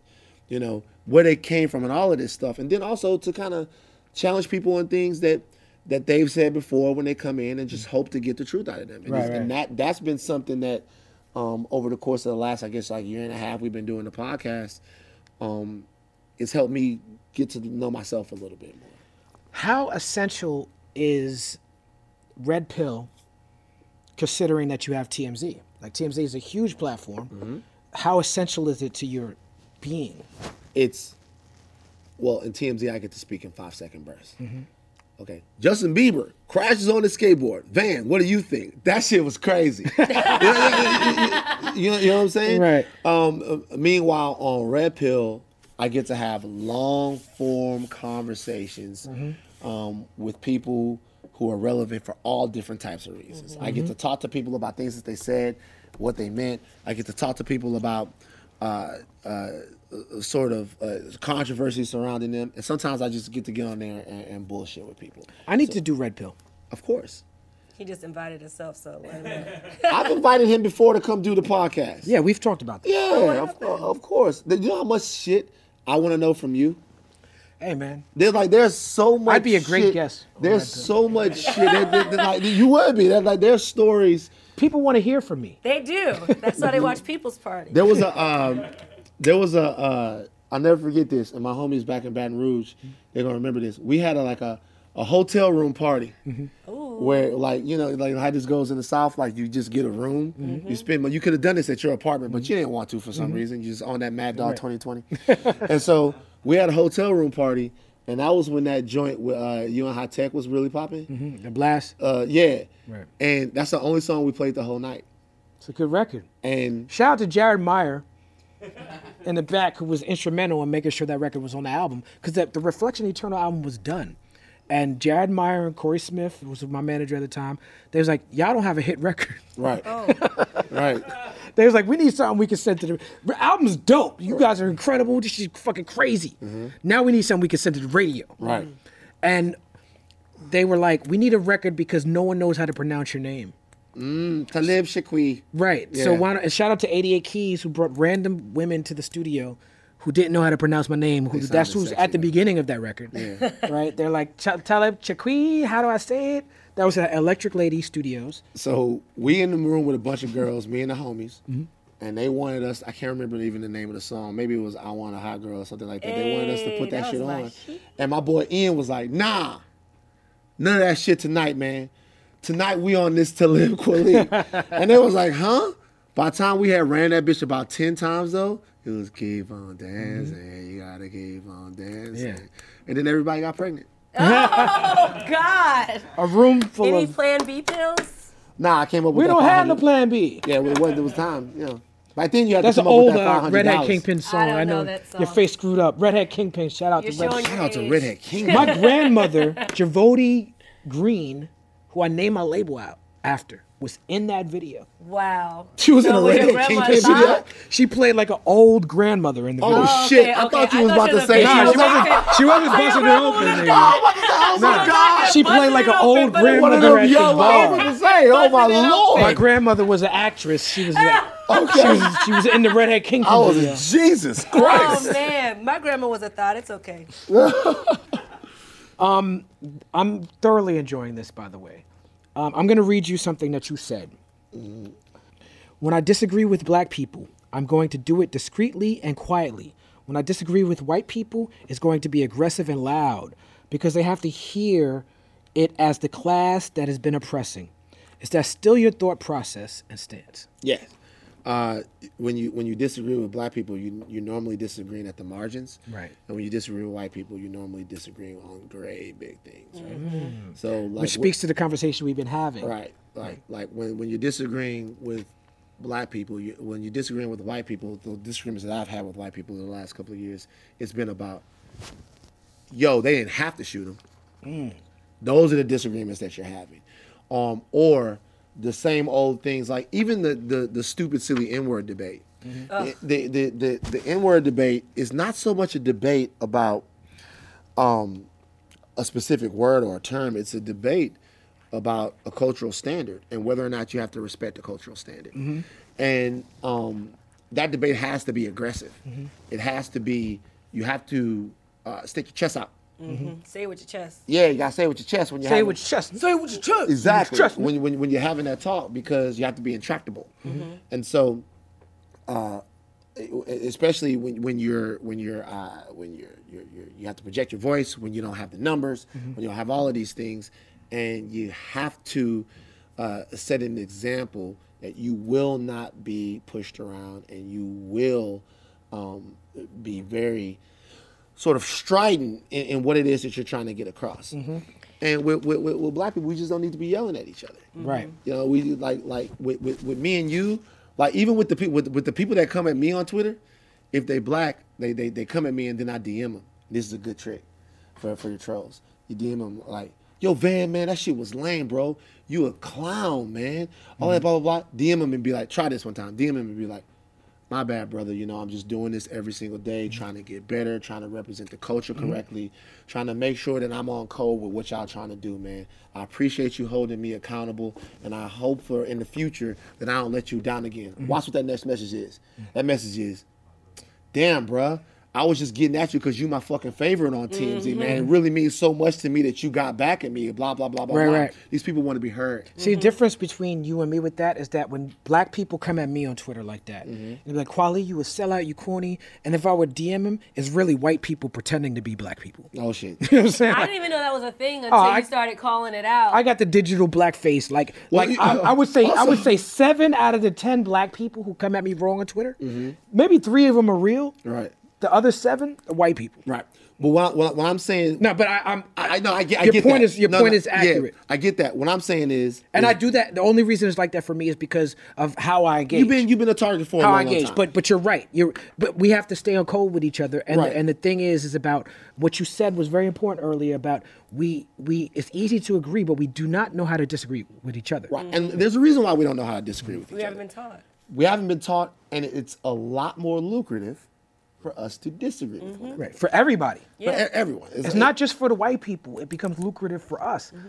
When we start get individual Oh checks. no, without individual- with, with, without a doubt. Like mm-hmm. like the the like there's so few slots for us or so few opportunities for us. It's getting better for us to be successful that we still have the feeling that for one black man, for one black woman to be successful, that has to be an equal and uh, a, a equal person that is unsuccessful. Mm-hmm. Mm-hmm. And so these things start to be like the more successful you are, the, the more the more of a place you get to, mm-hmm. people start wondering how you compromised yourself in order to get there. Right. I'm in the Illuminati. Right. By the way. Right. Well, let me join too. Hey, Yeah. you can watch the Kweli Illuminati videos. They're hilarious. Exactly right. So all of that, all of that stuff comes up. The Mm-hmm. fact that you would have to join a secret society and a secret organization to attain some success, Mm-hmm. They're saying we it's can't do it comical, but it also speaks to a deep, deep trauma that needs to be overcome. Right. So The so- idea that we're that success is anti-black. right that you can't had do that do without something. without compromising your blackness.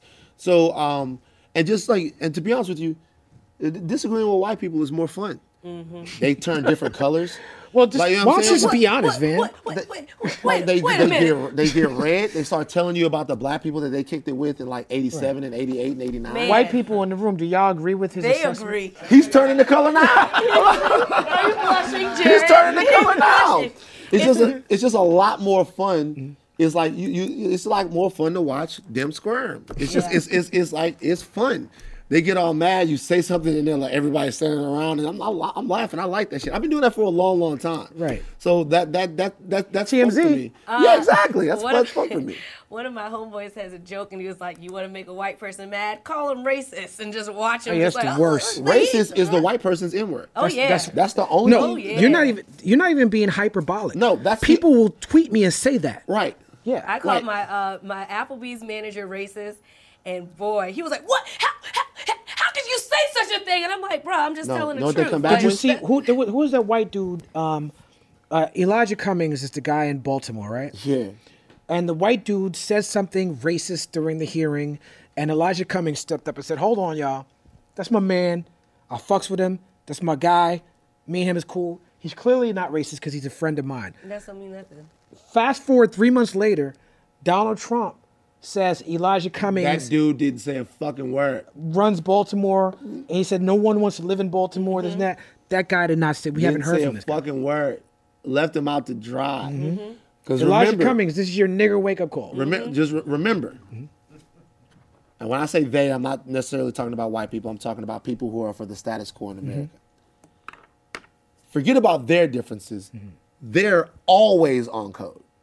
Mm. Okay, so Jesus. so so I'm not talking about necessarily one. ra- I'm They talking about people that want to maintain the status quo in America. Right. They're, They're focused. billions. They're focused. They're like, fuck socialism. We're here for Western civilization. Stop, always- get off that bullshit. Mm-hmm. Focus on these making these white babies and stopping this white genocide. And when it's time to put mm-hmm. their differences aside, They will. to keep you where you Right. need to be, they're like, we're evangel, we're evangelical Christians.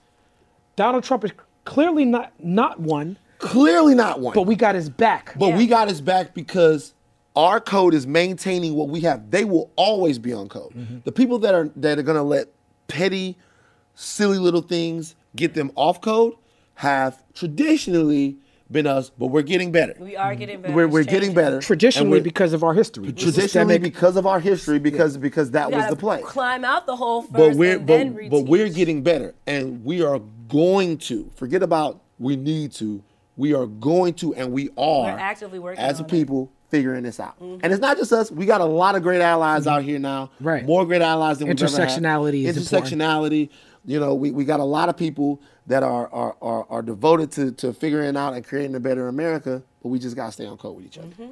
one more thing. okay You're known for TMZ. yes You're known for going at Kanye or bringing Kanye in. Mm-hmm. What's next for Van Lathan? Like you have Red Pill, but you know what's next for you? Well, contracts being what they are, we'll see, bro. I like, you know, I have a vision for myself, and it's more. It's not about a specific job or a specific place that I'm at. It's more about a person that I want to be. And so, as long as I keep attacking that, I think I'm gonna be okay. The People's Party, Van Lathan, y'all. Hey, It's tomorrow